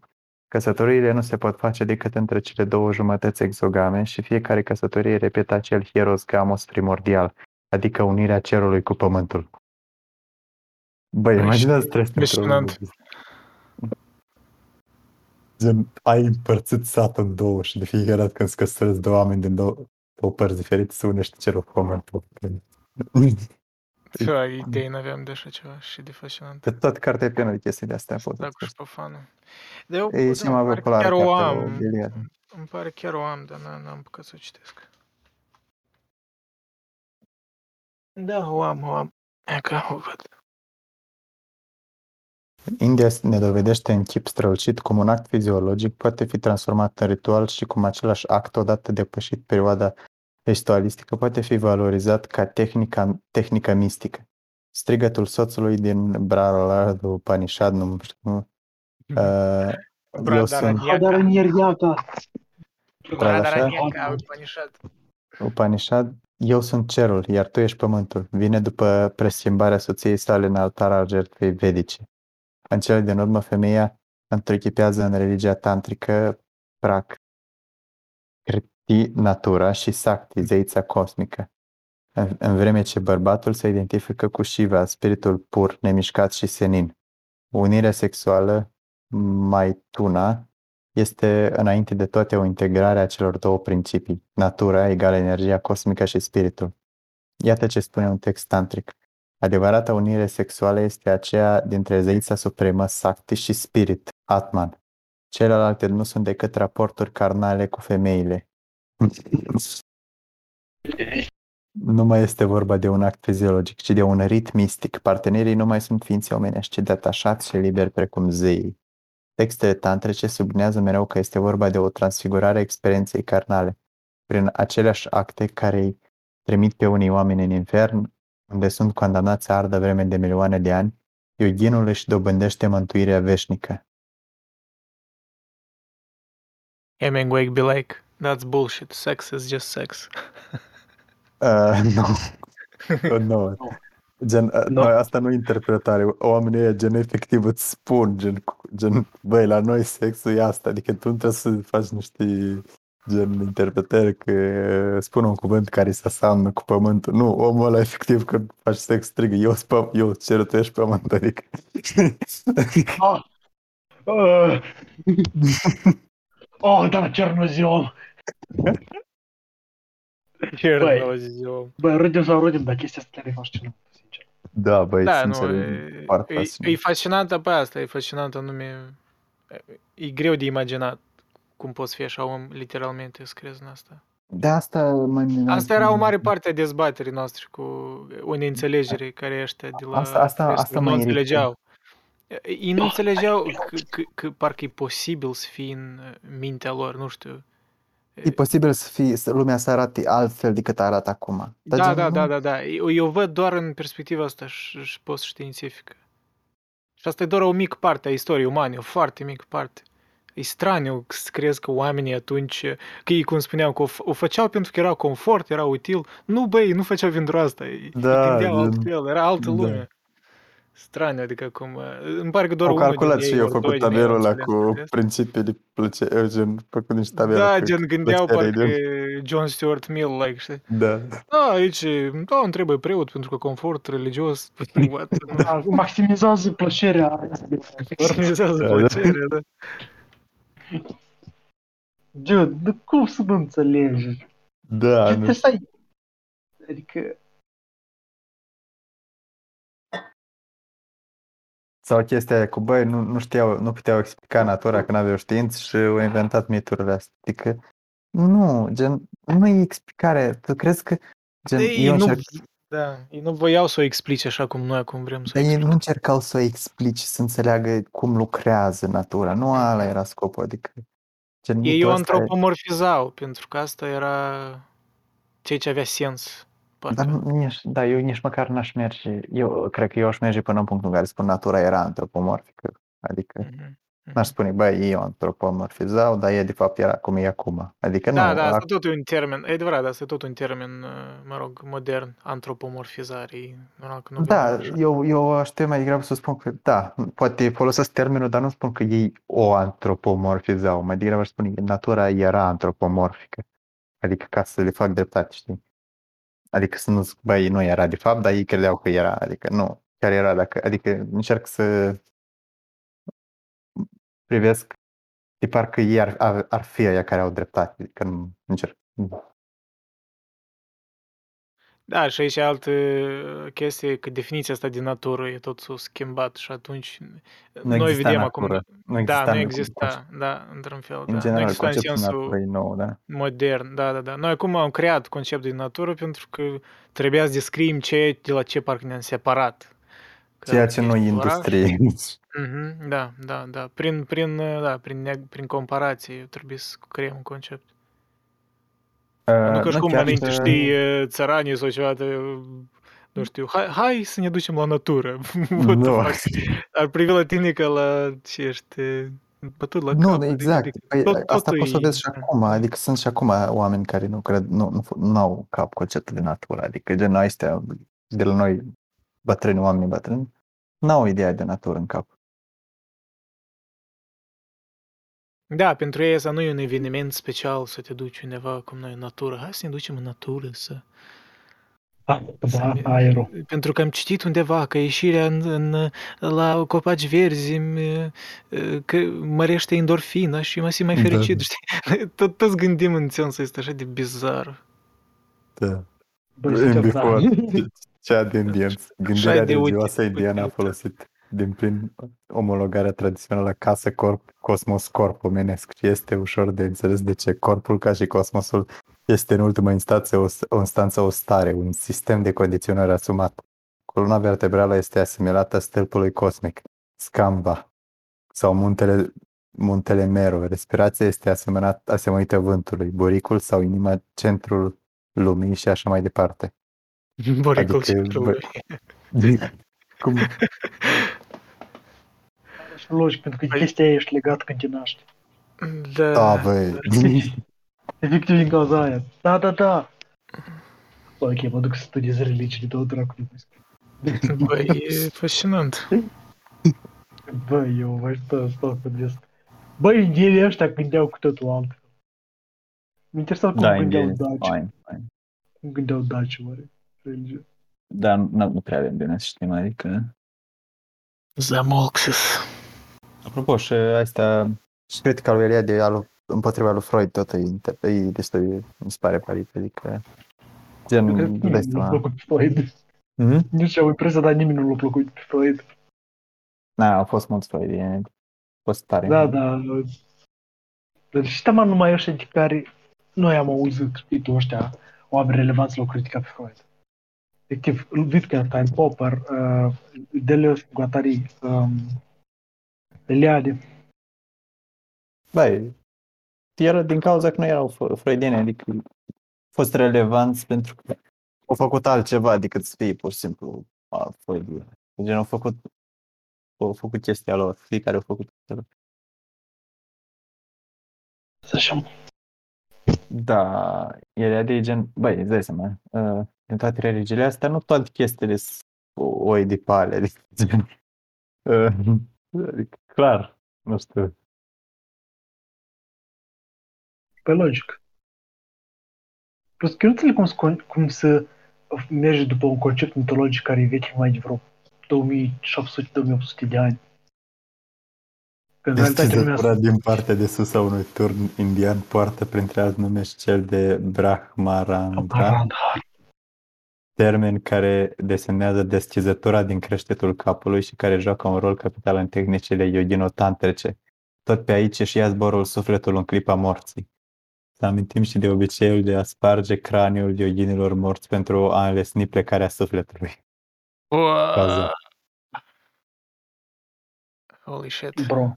Băi, și utilitate găsește chestia asta, adică, bărbax, să spargi craniul unui om mort, adică, Să Spune-mi- iasă sufletul. Cât de spune care e fizicalist e vedeau utilitatea aici, totul. adică. Holy Da, shit. dar nu-i fizică, gen asta e faza, că, de, de, că clar că era... Nu, dar în vedere că toate cartezieni, chestiile astea știi, spirituale, adică- ele le vedeau fizic, ele nu erau separate, adică nu erau decartieni într-un fel, Da, erau exact. pur exact. integrate, totul în unul. Adică normal îți gândeau, băi, dar sufletul trebuie să iasă, băi, normal trebuie să iasă din corp, corpul meu, uite, e solid, înseamnă că trebuie să sparg craniul ca să iasă Da. sufletul. Holy shit. Ați pe pe el la oameni trecut. Da, am pe asta. Ah, Păi și așa, de- câteodată așa mă gândesc. Ia, Asta ia, e dar unul citește dintre- mai departe acolo. Este obiceiul indian, îi corespund credințele foarte răspândite în Europa și în Asia, după care sufletul mortului iese prin horn, gură de fum sau prin acoperiș, mai precis prin acea parte a acoperișului care se află deasupra unghiului sacru. Da, băi, nu știu, de așa mă gândesc de multe ori la chestiile astea cu materialitatea sufletului. Gen, noi așa, parcă ne pare amuzant, știi, dar... Păi, po- poate îi vedeau altfel, adică, gen, mintea lor era structurată co- complet alte categorii, adică, cine face să credem că există o chestie pe care noi pur și simplu nu putem să o vedem, adică, gen, din cauza modernității. Și ne pare absurd ce își spune ei, dar n-are cum, adică să ai atâta manifestări ale, sac- ale religiosului în lume de atâtea feluri, să fii gen, sigur este ceva care ne, ne scapă la nouă, adică ca, ca oameni moderni. Pur și simplu. Uh, Mă rog, Suntem omul morni, modern orbiți, uh, ceva. ar adică- spune că asta s-ar explica prin structura neurologică a creierului, care e similar la orice om Sunt oricum. serios, doi, Și asta adică- proiectează aceste experiențe, mă rog, știi? Da, dar și toate sunt diferite. Adică toate Ei nu sunt stare diferite. diferit totuși, nu stare diferit, sunt toate Uh, similare oricum. Nu aș spune că... Au gen- similarități. Uite, nu cred că ele E au ca decât și de- chestia asta cu uh, drogurile psihedelice. Adică uh, mulți oameni luând aceleași droguri psihedelice uh, au relatări foarte similare. Gen, văd niște o- omuleți care seamănă cu extraterestri, chestii de astea. Poate Ori chiar că demoni acolo. sau ceva de tipul ăsta. Păi asta, ori Poate chiar, chiar că există acolo. așa un tărâm care nu putem uh, vedea fără, ori explicația e că, pur și simplu aceleași plante uh, acționează asupra creierului, ne- neuroștiinței, neurologiei creierului, mai scurt, rețelelor neuronale și fizici, biochimice. Și noi oricum suntem similari, suntem aceeași specii și de avem proiecții similare. Păi așa niște Păi, alte chestii de faine la Eliade.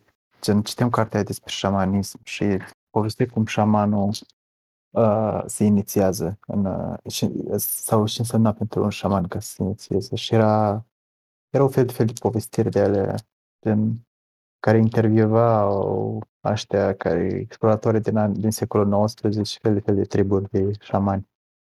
Și uh, vorbim de chestii gen, de, cam o asemănare foarte accentuată în toate triburi, în toate culturile șamanice există chestia asta că uh, înainte de a deveni șaman, un, un, uh, meni, un om menit să fie șaman uh, trebuie să treacă printr-un ritual de descompunere și uh, recrearea trupului. Adică el e răpit de zei sau de uh, el fuge într-o pădure sau ceva sau pe munte și uh, experimentează o, o, are o experiență în care zei îl, îi rup trupul în bucăți și îl construiesc înapoi. Okay? Uh, și gen mă gândeam ce se întâmplă, gen, și trebuie să se întâmple uh, în lume ca tu să te duci la un om și el să-ți povestească, a, păi șamanul nostru, da, el când, când, a, când a început și șaman, a tot așa s-a dus seacă acolo și a luat zei și i-a rupt trupul în bucăți și l-a pus înapoi. Uh, uh, sau, sau cum era acolo, te duci, interveva, uh, unul, unul spune uh, că uh, în fi- în fiecare noapte când avem uh, uh, adunarea în cort, uh, sau când șamanul vrea să se ridice în cer, să se ducă la, să, să iei un suflet, uh, să duc un suflet, să începi să cânti și noi toți uh, cântăm așa și așa, facem ritualul, sau mă rog, nu, el nu spune că facem ritualul, gen spune, băi, noi cântăm și așa, și după asta șamanul se ridică și zboară în cer și duci sufletul. Gen, la și se referă el când spune chestia asta? Uh, ce anume se întâmplă în lume, în lumea fizică, când el spune că băi, șamanul se ridică în cer și aduci sufletul. Știi că el nu face o diferență, el nu spune că trupul lui rămâne, dar cumva mintea, uh, cu mintea sau cu simbolic sau ei n-au chestii, ei n-au conceptul de simbolic sau conceptul de ma- metaforic sau așa mai departe. Gen, clar că nu există chestia asta. El spune, uh, șamanul cântă și după se duce în cer. Asta spune el. Adică, gen, la ce se referă? Și asta, asta e și mai interesant chestia pentru mine.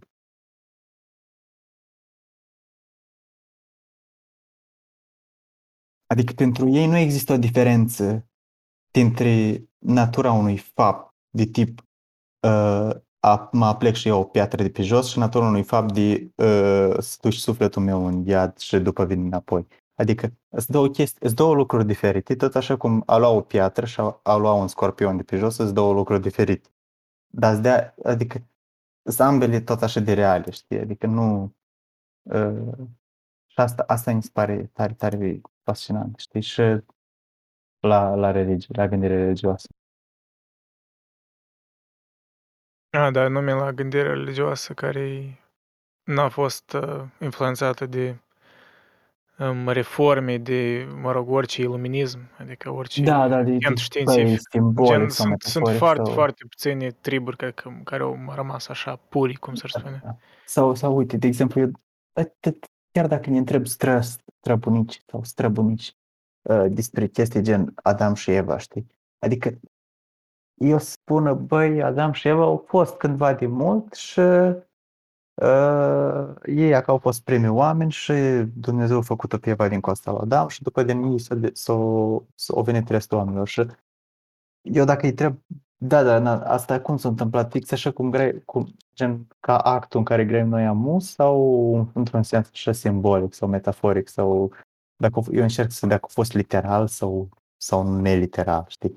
Păi pentru dânsul nu există chestia asta de băi, la figurat, știi? Nu chiar s-a întâmplat așa cum se întâmplă acum că vorbim noi, dar e mai mult un, uh, are un sens uh, as- ascuns sau ceva, nu știu. Uh, pentru dânsul nu e asta, adică pentru că Da, doar că mă Există gândesc că totuși diferențe. unii, unii oricum uh, aveau tendința poate de a săpa mai mult în asta și de a privi mai sceptic chiar și... Adică îmi vine greu, crede că toți erau, știi, în unison așa. Uh, eu cred oricum, că, cred uh, că unii priveau așa mai, mai sceptic, gen... uh, Nu știu, Adică... adică... Dacă te gândești mai sceptic, de nu... eu nu cred că chiar dacă ești Trebuie să ai o sceptic, anumită tu sus- suspensie a nu poți să ai investigării acces, care trebuie să ai acces la diviziune, nu poți să ai, trebuie să ai acces la diviziune. Diviziunea asta dintre uh, literal și figurat sau literal și metaforic au fost la un moment dat gândite de cineva. Nu, nu poate da, orice da, om a să fost o- conceptualizată, da, da. să, să, să-și dea seama. Adică el poate, să- po- poate să fie sceptic, nu, nu zic că poate să-și pună întrebări. Da, pur știi? și Asta, simplu, nu, nu în sensul modern de sceptic, în care să fii Uh, sistematic și, da. Da, pur și simplu îți pui întrebări. Băi, și eu fost la început, știi, dar dar până la urmă nu cred că poți să depăși bariera culturii din care faci parte. Adică ești impus să Da. gândești în termeni. Da, da, da, da. Într-adevăr. Adică mi se pare absurd co- concepția asta de a oamenilor moderni că, băi, știi, gen cum avem noi discuții mai an trecut de meditație, spuneam, băi, eu dacă eram, uh, mă nășteam în uh, uh, uh, Islam Middle Ages, tot Aha. nu era să cred în Dumnezeu. Adică, dude, Da, nu da, înțelegi. da. Adică Ori dacă nu, eram prin, nu știu, secolul 17 în America, eram să fiu precis, aboliționist și nu eram să fiu pentru sclavie. Who the fuck Da, knows? da. Nu poți ști. Nu poți ști Nu, cum și familia tu era gândești destinată. în termenii, gen, Da. eu recunosc complet tot ce, toate ideile pe care le am uh, s- bă, s- uh, în capul meu din alte motive. Adică uh, chestia asta cu, bă, eu era să fiu la fel în tot, e bazat pe un fel, pe un, pe un, pe un, pe un concept foarte strict, gen pe tip american, individualist, uh, că omul e foarte uh, el e mai este gen omul e stăpânul, există un ego gânditor în tine care e un, un sine. Știi Am care cred că doar ești modelat, uh, se duce în extrema asta că ești modelat doar social și doar... E prea postmodernist Kant, pentru mine. uh, asupra lui Descartes când spune băi, băi așa îmi place. Uh, Descartes spune, băi, uite, principiul 1 apropo ce ai vrut să spui? Că după, Eu, eu da, nu, nu, nu e rele- bine, nu are importanță acum, mai târziu o spun. Ok. Uh, Descartes spune, ok, unu, uh, eu gândesc.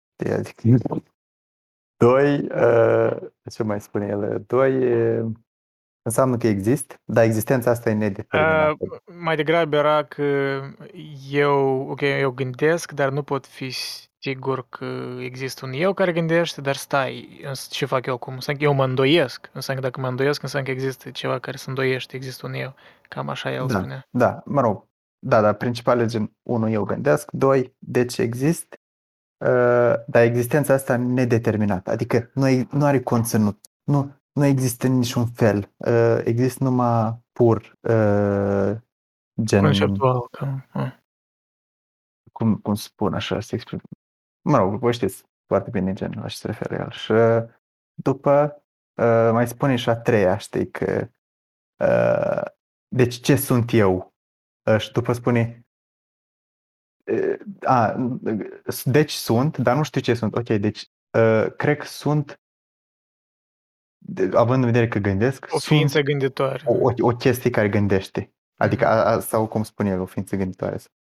Sau, gen, are trei și după vine Kant, uh, își spune gen, ok, unul, uh, da, uh, eu sunt de acord, eu gândesc, doi, eu exist de acord. Spune, ok, trei, uh, și nu, nu e de acord ca, uh, Kant cu, cu chestia că, cred că chiar scrie că acolo, eu n-am citit uh, din carte, dar am văzut gen, uh, am văzut cineva descriind chestia asta, spune, Um, a, eu cu a treia nu sunt de acord. Adică nu cred că eu sunt o chestie care se gândește. Adică nu asta e identitatea mea. Și vă spune, adaugă, știi, altă, altă principiu. Spune ceva de genul uh, determinabilitate, din cât știu, determinabilitatea asta, gen partea asta care, uh, care determină ce sunt, îi alt, nu e faptul că gândesc, dar e alt chestii. Și ai alt chestie, îi și și ar numi el un fel de intenționalitate versus concept. Adică conceptul la el e gen, nu știu dacă știi, dar gen el are dou- două, Kant. da, da, el are două fire, adică două mari fire în gândirea lui. Concept și uh, intenția, intenția. Inten, nu intenția, intenție. Uh, cum îi zici? A, nu intenția, intuiția, mai intuiția. Uh, Mă uitam și intuiția, da. Da, am vrut, am, intuiția și conceptul, gen, și intuiția, mă rog, e, gen, mă uit la o chestie albă, gen, dop albă, dopul, uh, albeața dopului, gen, fa- și și ni dat, ni dat, intu, intuiția îi dă uh, albeața dopului. După conceptul, uh, îi atribui o, un sens, știi, adică că dopul ăsta este un dop alb, știi, dar imaginea care ni dată e, uh, e cu intuiția. Și, și gen, și spune el că, băi, eu gândesc ăla din, uh, din uh, Cogito. Mhm. da, cogito, e partea care, s- pe care se ține conceptul. Deci, conceptul spune, um, de, de, eu, de, ce, de ce pot eu să, să spun că, băi, do, asta e un dop alb? Pentru că chestia asta, conceptualizarea lumii, se bazează pe un principiu care eu gândesc. Dar după, în afară de asta, deci aici el se desprinde de carte și spune, băi, nu-i numai asta, nu-i numai concept, lumea asta nu-i numai concepte, că nu-i numai eu gândesc, este și alte chestii și vine intu- intenționalitate, uh, in, intuiția asta, uh, păi și intuiția, uh, deci, uh, gen, Dar cum o vede el intuiția? Ca caracterul lucrurilor, pasivă? modul în care ori- ne sunt date, că nouă ne sunt date lucrurile și după Mhm. noi le conceptualizăm, adică lumea ne, s- ne, să, ne apare în Lumea în anumit fel. sine ne se ivește în fața noastră și noi conceptualizăm. Da, Adică, da. din definiție, o, eschi- o nu o percepem așa cum de fapt ar fi ea în sine. Da, și asta Adică- în care e Adică ca și interesant. cum intuiția e primul filtru prin care trece um, percepția noastră, oricum să înțeleg. Adică e o, e o chestie mai pasivă, la asta se referă Kant. Uh, nu e un filtru. Intuiția e efectiv uh, ceea ce uh, uh, e cumva experiența preconceptuală. Adică Aha, nu e, a, a priori. Da, nu e a posteriori. Ok. cred că da, dar nu știu. Da, cum el să- vorbea de, de distincția asta. Da, da, știu, știu că Pentru vorbea, că dar ce vezi că făcea, categoriile ce, a priori ce, sunt. ce, ce făcea Descartes în tot cogito era a posteriori, era tot gândirea asta, era tot analiza asta. Da, exact. Uh, El nu-și dă seama, normal. Descartes nu-și dă seama de o distinție a priori, a posteriori, de, tocmai din cauza că el poate gândi doar a posteriori. Adică, și, Da, băi, și cumva, asta, da. mi-a, mi-a plăcut tare ideea asta că Păi el, el din, din start a spus că des destram tot, nu știu dacă a folosea el cuvântul a priori, dar des destram toate fundamentele și să văd ce pot analiza, dar prin asta el a îngustat foarte mult ceea ce poate face într-un fel. S-a axat doar Da. la o latură percepției, cred că. Da, eu și chestia asta știu eu e de la, de la un curs de, de-a lui, de-a lui Deleuze și uh, uh, uh, el vorbea despre Kant și despre, mă rog, o, o intrat într-o tangentă cu Kant ca să explici Foucault, da? Că, pentru că el crede că, mă rog, nu crede, chiar e Foucault e un, un neocantian, adică are foarte mare influență pe Kant, știi, e foarte aproape. Da, adică mm. e chiar că el tot are Niciodată n-am avut percepția asta. între concept și, da. Nu, el o, Deleuze o, o dovedește foarte, acolo o dovedește foarte. Nu, m-a, m-a intrigat asta, chiar ar trebui să-l citesc pe Foucault. Uh, nu, Foucault e genial pe mine, adică, băi, îl ador, ca cărțile lui e pur și simplu. Uh, oricum. Uh, și, și nu e așa ca Deleuze, gen, nu e așa că, băi, mă bag în fel de fel de, tang- tangente complet gen neimperceptibile. De obicei sunt de subiect, chiar dacă uneori devine așa mai perceptibil, știi, mai proza mai greu, știi, gen mai se încălcește, dar Stai, rămâne la... Să nu te, că în parcă te-a întrerupt cu chestia cu Kant și cu Descartes, tu ai vrut să mai explici ceva, ori... Uh? Da, da, da.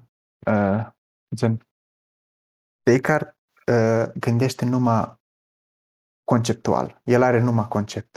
Și Deleuze dă, dă explicația că e din cauza că, păi, în epoca clasică, gen Descartes, uh, Leibniz, Spinoza, ăștia primii, știi, adică de filozof mm-hmm. modern. Raționaliști.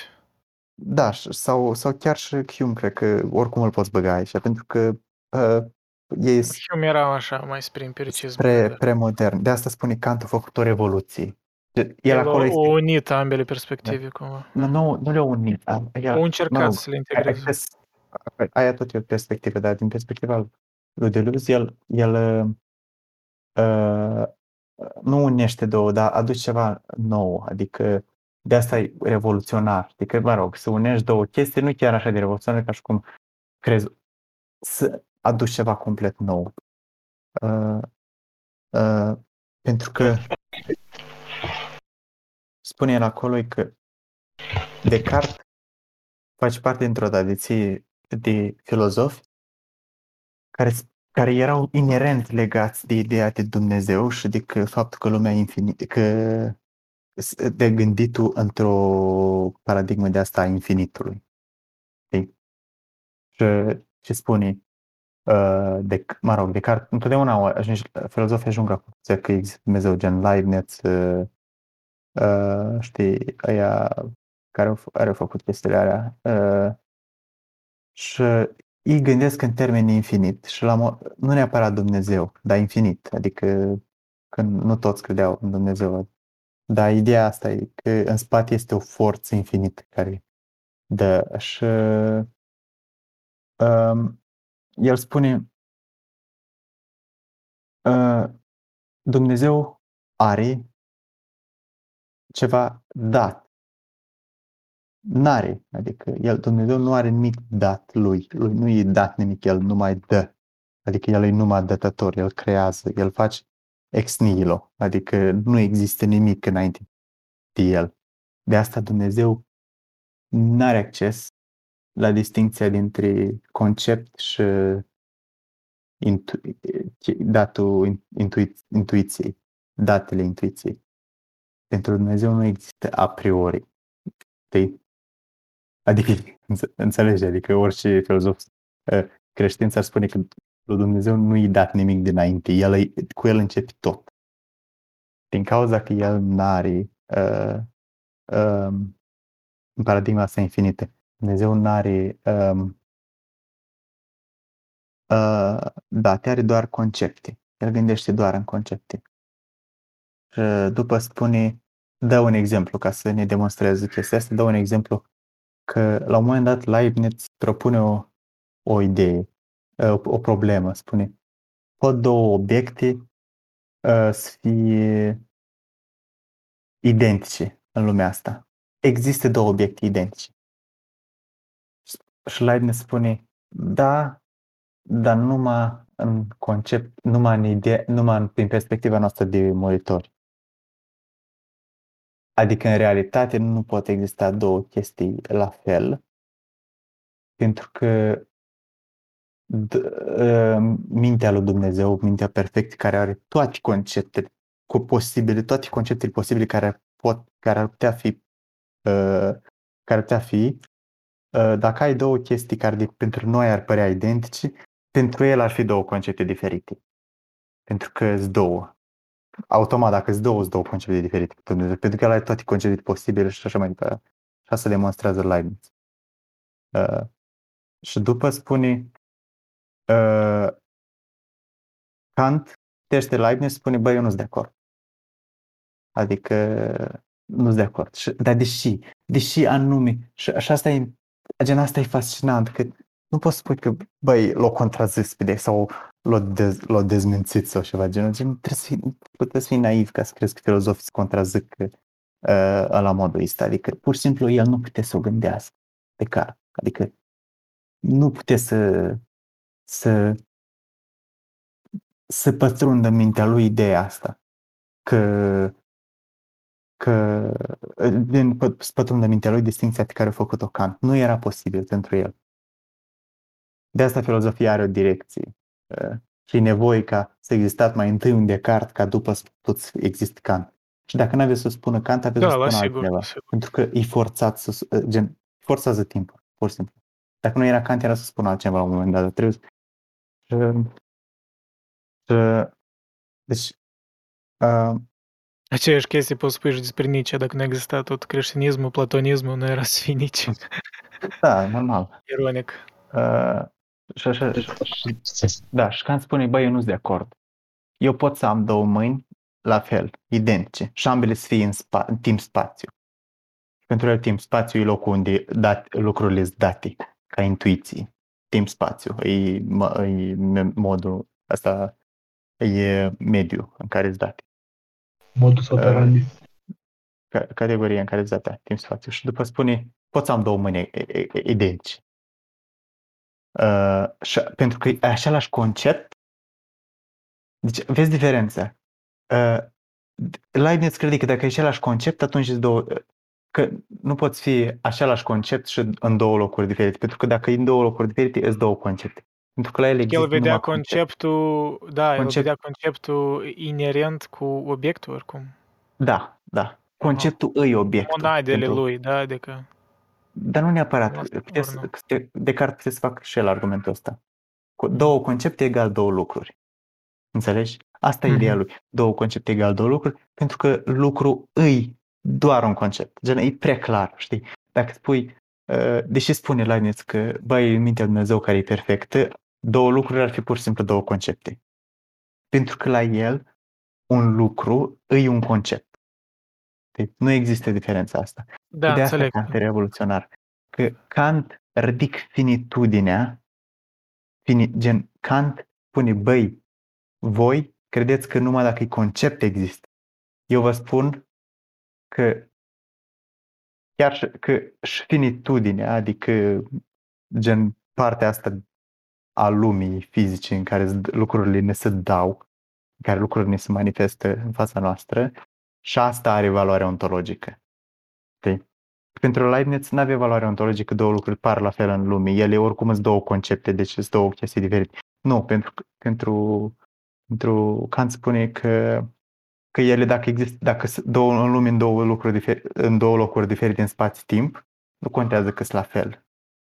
Uh, ele sunt tot două ele au o valoare ontologică, ele există. Și înseamnă că pot exista două lucruri care sunt identice.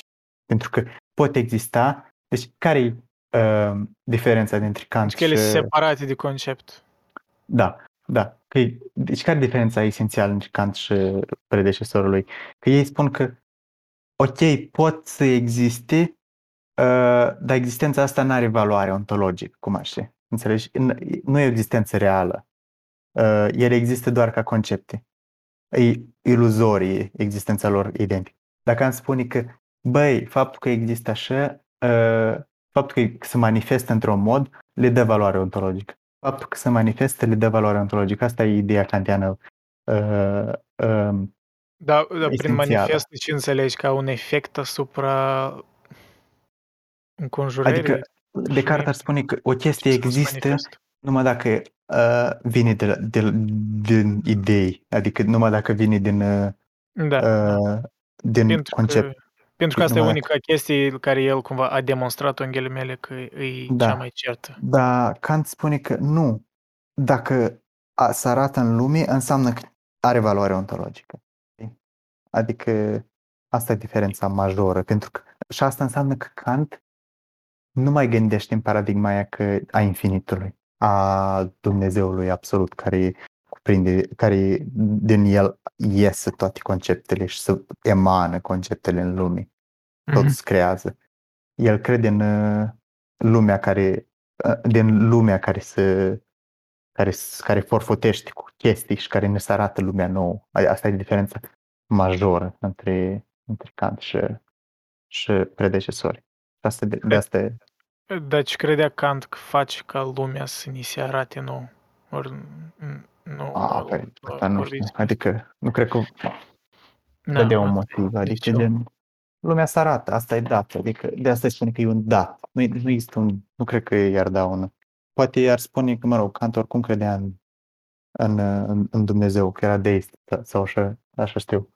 Uh, Cumva, da. E, e- e tare diferit față de chiar viziunea de zei chiar destul de recent înaintea lui. Cumva el vedea mai... A, nici nu știu. N-aș putea să descriu că nu cunosc prea bine. da. Și asta e. Cumva am o văzut. vedea mai mult legată de rațiune. El chiar când uh, developa imperativul categoric era aproape nici nu vorbea de o zeitate, vorbea că rațiunea asta e, îi sacră la om și deci ea ar trebui să fie ghidul prin care ai putea construi ceva moral obiectiv. Și deja pe din asta implicit poți spui, ok, dacă e sacră înseamnă că ce e dată de Dumnezeu, I don't know. Deci se întâmplă dacă faci din, dintr-un universal, faci la absolut. Ce se întâmplă? Iluminismul, asta se întâmplă. Nu fă din universal universal. face un absolut. Dar ce Exact. distinție tu vezi între universal și absolut? Cum vezi tu? Cred- Păi, uite, cel mai ușor de demonstrat este cu ajutorul geometriei spațiale. Un punct este o chestie care nu poate fi definită. Însă un punct este unidimensional. Orice, o- orice segment sau orice latură este formată dintr-o șurire de puncte. Mhm. Asta reprezintă o latură bidimensională. Dar pentru ca punctul ăsta să se manifeste în concret în spațiu, are nevoie să aibă o chestie tridimensională care depinde de geometrie spațială. Respectiv să face în trei dimensiuni. Deci punctul este individul, uh, linia sau planul sunt grupurile și uh, corpul este absolutul. Sau individualul, universalul și absolutul. Are universalul din asta? Uh, nu, uh, planul, planul sau linia sau segmentul. Mhm. sau latura. E Geometria asta plană. Uh, Absolut. O, un, un, deci uh, un universal este o valoare care se întâmplă în univers. Please don't, don't do this. Da, te rog, nu, nu e voi. Și Ok, dar cred că închid registrarea. A fost fain. Ne-am Video uh, ăsta desprins, e ne-am desprins de hilarious. Eliade. That's, that's funny. But anyways.